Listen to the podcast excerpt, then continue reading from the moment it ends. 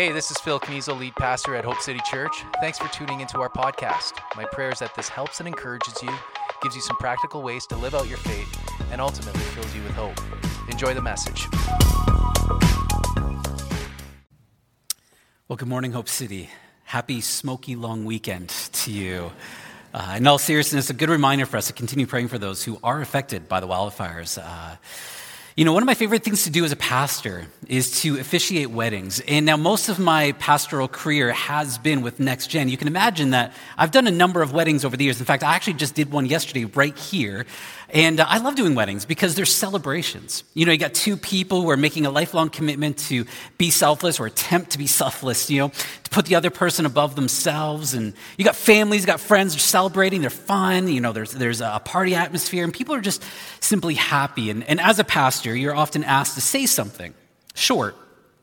More recently, really short a message or something that would encourage them, inspire them, that would challenge them, uh, that would secure them as they walk into this next stage of life with each other. And over the years, I've decided to include something in a lot of these messages or these sermons, whatever you want to call it. And one of them is the reality that unless the couple is planning, praying, or preparing, for their future, it becomes all too easy for the busyness of life, for circumstances, for just life to kind of derail the relationship, to, to shape their relationship accidentally. You know, if they're asked the question, where are we right now? Where do we want to go? Like I said, it's just all too easy for life to derail that relationship. It's, it's why I think a lot of couples will find themselves wondering who the person beside them is after many years. And to be honest, it's actually true of marriage, and it's really true of any kind of relationship. It's also true of our relationship with Jesus as we follow him. If we don't think, if we don't plan or prepare, but where we're at, where we want to go in our relationship with Jesus, life can tend to get in the way and derail that relationship. Now, why bring this up now, though? Well, it's fall. And I don't know about you, and I'm sure you're the same as me my family, but like all these things, we kind of put a pause on for the summer. Regular work schedules, you know, kids' school schedules, uh, you, know, our habit tracking and, and all these different activities, they kind of pause and now they're all kind of coming in in this one intense swoop. You know, two of our girls are in cheers. We got that coming up starting soon. You know, with youth on Tuesday, youth on Friday. Catherine's working, I'm working. I mean, things are getting busy. So, like, I get it. We're busy people because we want something for our lives. We want something for ourselves. We want something for our kids, our friends. We want something for our future. And we've been kind of led to believe that we can do it all. In fact, more than can do it all is that we should be able to do it all. Success at work, while kids being able to explore their options and gifts, while keeping relationships in order, healthy and happy, while meeting expectations, while saving enough for the future, while making sure we have enough right now to enjoy while taking care of how you look and feel, while making sure you've got time for self care, while, while, while. It just keeps going on, doesn't it? Because from advertisements to shows we watch to social media influencers, we're kind of taught that we should, you know, have a happy, healthy, and whole life. And, and sometimes it makes it feel like we're not doing enough. In fact, I would say maybe that we're not ourselves enough. And for all honest, I think we're all just trying to be enough, secure enough, noticed enough, loved enough, successful enough, known enough. Now, funny enough, stats have shown us that the General Social Survey, which has been measuring social trends every one or two years since 1972, shows a long term gradual decline in happiness and rise in unhappiness from 1988 to the present. The latest international survey of happiness found that Canadians have become considerably less happy. In 2012, when the survey was first published, we were the fourth happiest country in the world. This year, we are 13th. I think we're supposed to go the other way. It sounds like we're taking one step forward and two steps back. Are we, am I, are you, are we being shaped accidentally and we're not even noticing it? And to add to all this busyness and all this pressure, when things do get quiet, when we do make time, whether to be on a Sunday or make time for Jesus, we still hear that still small voice inviting us, Come, follow me. And we hear it and we feel it. And it feels like he's asking us to give something time, attention, priority, emotion that we all feel like we have a severe lack of and wish that we had more to give of. Well, what about you? How do you feel this morning? Do you feel like things are maybe a little bit out of control? Like, do you feel like you are doing things and finding yourself consumed with things you know are important, but like not always helpful? There's struggles that every single one of us face and deal with. And that's actually what this whole series is about. We're wanting to look at some of the things that are commonplace in our lives and then realize that maybe God never designed us to live in that way. And it's no wonder why so many of us are stressed and looking for kind of a bit of a different life. And the struggle is real for all of us. And so this morning, today, what I want to do is look at God's design for us when we are just way too busy. Because typically we deal with craziness one of a few ways. The one way is we bury our heads and we just kind of take it a day at a time. You know, we tell ourselves, oh, it'll get better next week, next month. Or do you remember this one? When the pandemic is over, right? Yeah. You're wondering, I don't know when that time is yet. Or we try to do it all until we are and our relationships are just, our lives are totally spent. And then we rinse and repeat. You know, we go on vacation, which is basically another word for escape and we come back with enough energy to just rinse and repeat the situation. Or what I think can actually be the worst of them all. Something that like sounds really smart, sounds productive, it sounds put together, but I've come to realize is what's keeping us from noticing the real damage, the real cost to us. We try to find margin. That's like our favorite word these days. I'll create some margin for that. You know what? I don't think I got the margin. Let me look at my books and see if I can make margin for that. Like, this sounds intelligent, right? It sounds smart. It sounds like you can multitask and get everything you want and have these healthy boundaries. But margin can be a wolf in sheep's clothing. See, margin makes us feel really good about ourselves while actually keeping us blind to, the, to it, the own, our own state of mind, our own state of emotions, our own state of our, our spirit. You know, we hear things like, I'm busy, but as long as I make enough margin for Sunday mornings or to pray or to read my Bible or to disciple someone, I have done my, I've done my, my duty. Now, like, listen, all those things are really good things. We're called by God to do those things until they just become things for us to check off. And here's why I think margin can be a sign of spiritual misalignment and, and, spiritual misunderstanding. It's because margin, by definition, means finding space or gaps along the fringe or the edge of our living. You know, you think of the road. The margin is there in order we, in case we, we swerve or, or we need to pull over, or for some of you, you get pulled over. That's what the margin's for. Margin is if something comes up, I've got some buffer room to accommodate, but it is not the main intention. Whatever's in your margin is secondary. Whatever is in your margin is not in control. Margin is not king. Margin is what serves us. Margin isn't king. In contrast, when we read, when Jesus is calling his disciples in the gospel to come follow him, what we see is a pattern. And the pattern is that they drop everything and follow him. Let's read together. He's, he's calling his first few disciples together. As Jesus was walking alongside or beside the Sea of Galilee, he saw two brothers, Simon called Peter and his brother Andrew. They were casting a net into the lake, for they were fishermen.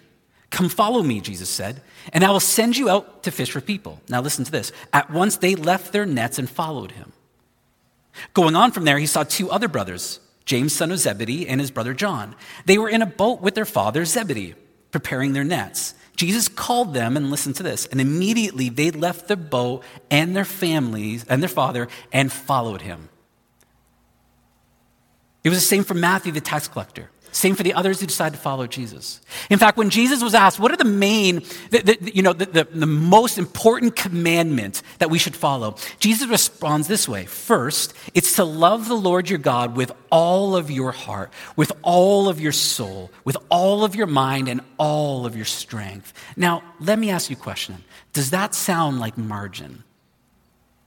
It doesn't. You can't love him with all your heart soul, mind, and strength if he's relegated to the margins. Following him is the life.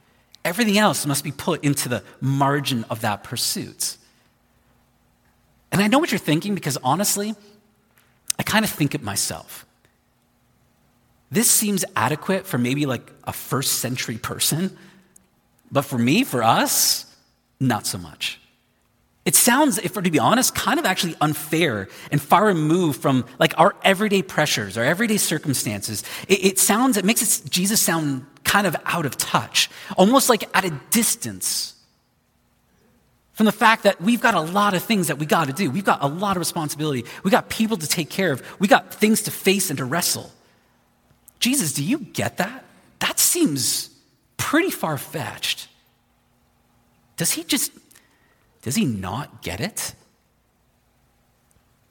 But God's design for you, God's design for me, in the midst of our busyness, our circumstances, our responsibilities in life, is this is that the invitation to come follow him, that we would drop him, drop it all, we would follow him, and we'd love God with all our hearts all our soul, all our mind, all our strength.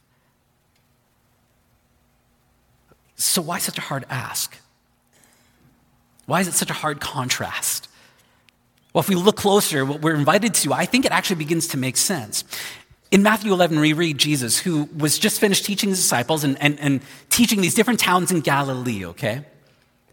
And he had just heard about his cousin and, a friend, John the Baptist, who'd been jailed. And then he's lamenting over the state of affairs for the people who are kind of living outside of his design. And Jesus sits down and he has this, this hopeful and, and, and this, this desperate prayer, almost like a parent for a child who they know is weary and burdened. And he prays this Come to me, all who are weary and burdened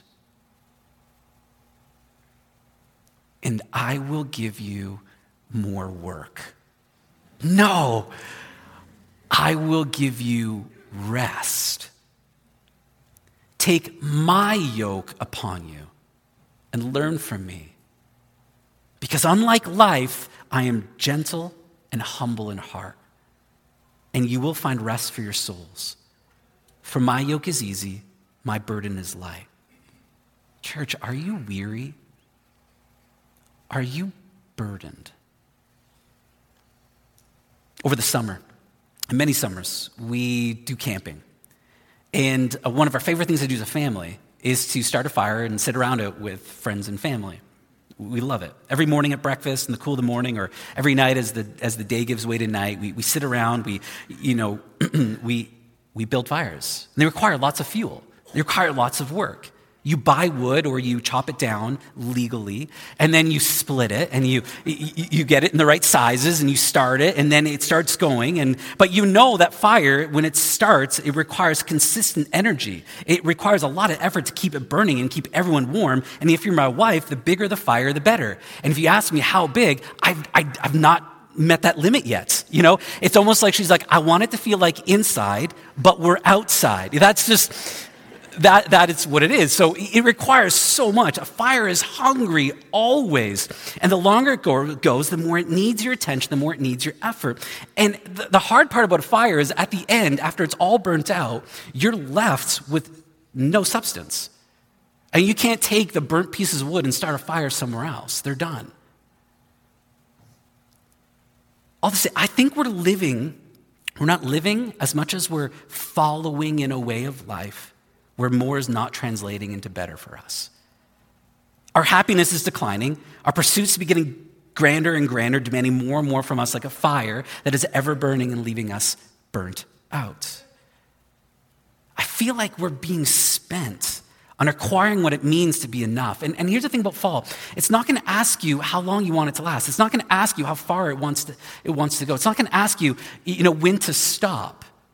Fall just happens, life happens. And I think so many of us are in a place where we're struggling to keep up and keep on top of everything.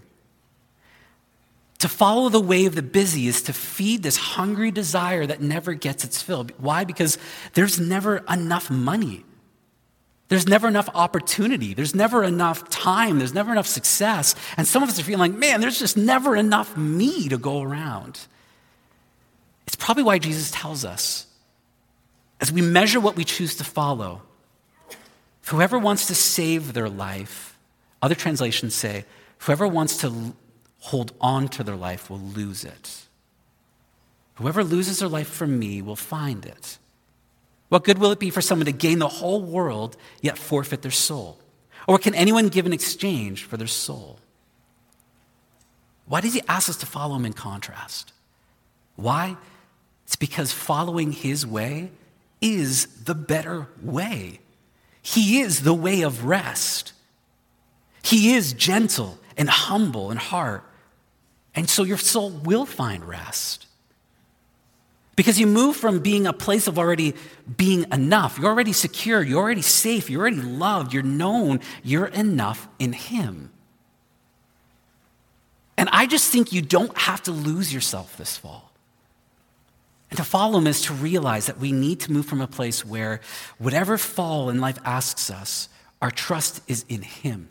Our hope is in Him. Our security is in Him. Our futures are in Him. Our fears are quenched in Him. Our insecurities are worked out in Him. We find our fill in Him.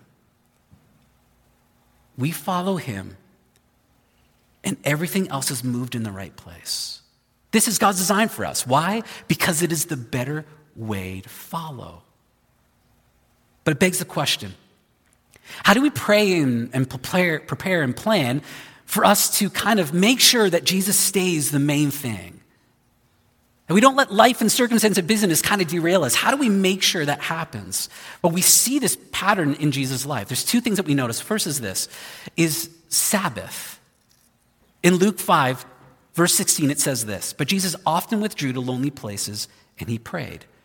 Jesus Sabbathed. For those of you who are maybe unfamiliar with Sabbath or the word, when you go all the way to the start of the Bible in Genesis, we read that for six days God created, God worked. Then on the seventh day, he set it aside as the day of rest. And for us more specifically, it's to find our rest in Jesus, not in doing. We read Genesis 2 2 to 3. But by the seventh day, God had finished the work he had been doing. So on the seventh day, he rested from all his work. Then God blessed the seventh day and made it holy. Because on it, he rested from all the work of creating that he had done. See, the Bible uses a very specific word to describe this very specific day. He uses the word holy, meaning he made the day, the seventh day, the day he rested, separate, worth paying attention to, that we need to give reverence for. It should be sacred to us. Why? Because it's designed to remind us that the best things that we receive from God is by means of grace, not by anything we can accomplish or do. It reminds me of Matthew 11 28. Come to me, all who are weary and burdened, and I will give you rest. I will give you Sabbath. In fact, humanity was actually only created on day six. And do you know how much work we did on, grade, uh, on day six? Zero. But still, God called it very good. And then we rested on the seventh day. See, I think a lot of us live our lives for the Sabbath, for the weekend. Where God designed us to move from the Sabbath, from that place of rest, knowing that we are already enough. That again, the best things we receive from God are by the means of grace, not by anything we do or accomplish. We move from Sabbath. It's why in the Ten Commandments, when the Israelites were relearning their identity in God, the fourth commandment tells us remember the Sabbath day by keeping it holy. It means setting aside a day in the week to rest in Jesus, to remind ourselves that the invitation to follow Jesus must start here. Come to me, all who are weary and burdened, and I will give you rest. Take my yoke upon you and learn from me, for I am gentle and humble in heart. You will find rest for your souls, for my yoke is easy and my burden is light. And the interesting outflow of this kind of Jesus pattern life is that when you look at Jesus' life, he always seemed to have what he needed to make the right, better decision and to face whatever circumstances he was facing. You know, before Jesus started his earthly ministry, he withdrew into the wilderness to pray. Before Jesus chose his disciples, he withdrew and prayed. Before he fed thousands, I bet you couldn't guess what he did. He prayed. Before he went into vast crowds to meet needs, no, no, you won't get this one. He withdrew and he prayed. Before he went to the cross, You got it. He withdrew and he prayed. Before the disciples went out and spread the gospel, do you know what they were doing? They withdrew into an upper room and they were praying. I don't know about you, but are you seeing a pattern? Recognizing something? Because it's increasingly difficult to follow Jesus. Honestly, it is. And to love him with all your heart, all my mind, my soul, and my strength. And to face what life confronts us with when we don't regularly rest in him. Sabbath. God designed us to Sabbath. And secondly, he designed us to prioritize his work in our rhythms. See, prioritizing involvement in God's work in our families and our regular rhythm is a spiritual discipline. And the reason why it is because it reminds us who we are. It reminds us who we're following. It reminds us that God wants to use you, do work in you and do work through you. And more importantly, for this fall, it reminds us to keep thinking eternally when we're bombarded by the temporary. When we serve, when we give, when we engage Scripture and prayer, when we choose to visit, when we disciple, when we make a decision to invest in what lasts, in what is eternal versus what is temporal, it protects us. As the disciples followed Jesus, they were invited into his life. And this is what you see his work and his patterns. They were called to love their enemies. They were called to make disciples, to heal and to set others free. They were called to build this church, to expand the kingdom of God to earth, to serve each other in love. See, these kingdom activities anchor us to Jesus in the waves of everyday life. It rescues our perspective, our priorities, and our person out of the temporal and places them back where they need to be. And those are on the things that are eternal. This is why Jesus says in Matthew 6 Do not store up for yourselves treasures on earth, where moth and vermin destroy and where thieves break in and steal, but store up for yourselves treasures in heaven where moths and vermin do not destroy, and where thieves do not break in and steal. For where your treasure is, there your heart will be also. Where is your treasure? So the question is what can you do? What can your family do this fall that will keep you anchored to the eternal work of God in the midst of everything you're facing?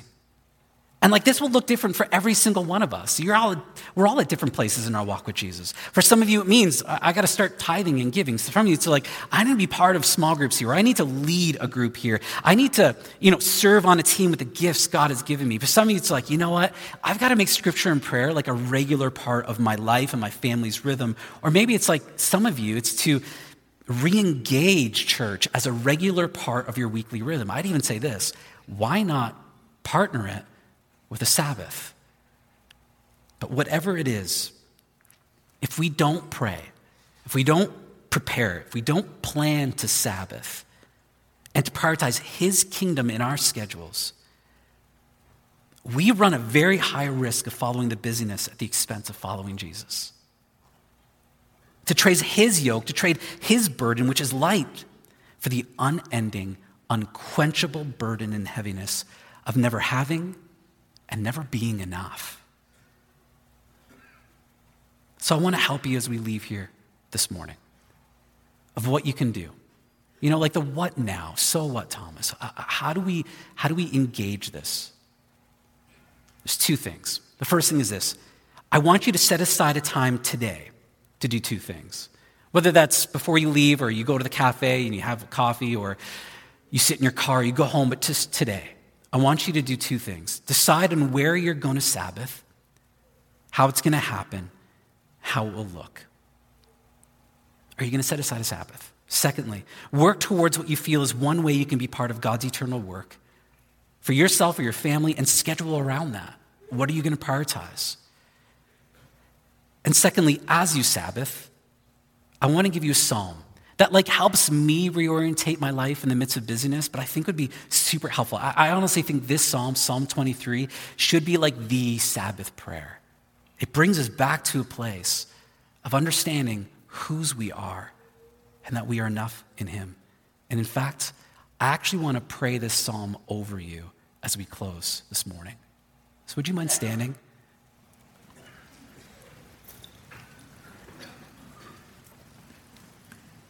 I'd encourage you to bow your head and close your eyes and let me pray this psalm over you this morning as we close. Lord, you are our shepherd. And because of that, I lack nothing. You make me lie down in green pastures. You lead us beside quiet waters. God, you refresh our soul. Would you guide us along the right paths for your name's sake? And even though I walk through the darkest valley, Lord, I know I, will, I, I don't have to fear evil because you are with me, and your rod and your staff, they comfort me.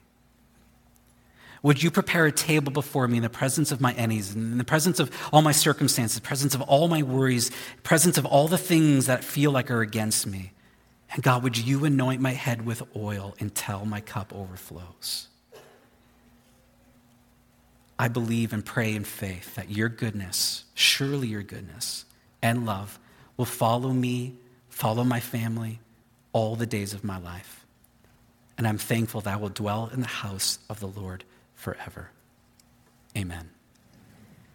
You may be watching this morning, you may be here this morning. And this concept of this God, of Jesus, who's inviting you to come follow him, but not just to come follow him, but to lay your burdens down. You may be carrying some heavy burdens in your soul. And I want to tell you the invitation to come follow him is happening right now. I Hope City, we think the best decision you can make in your life is the one where you choose to follow Jesus. And if that's you and you want information on what that looks like and how you can do that, there's a QR code on the screen. There's QR code in the seat backs in front of you. If you're watching online, you'll see it there too. Can I encourage you as well? Don't leave this morning until you engage those. It's a chance to ask for Bible, to connect with a pastor. We want to hear from you. We've been praying for you every week that you would come to know the goodness of God. Well, I know there's a lot of you here with burdens. You're carrying weights this morning.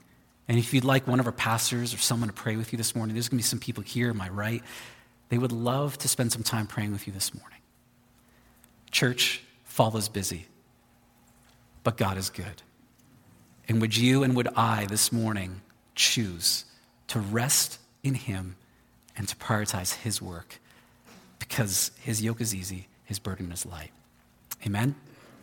Have a great day. We love you, Hope City.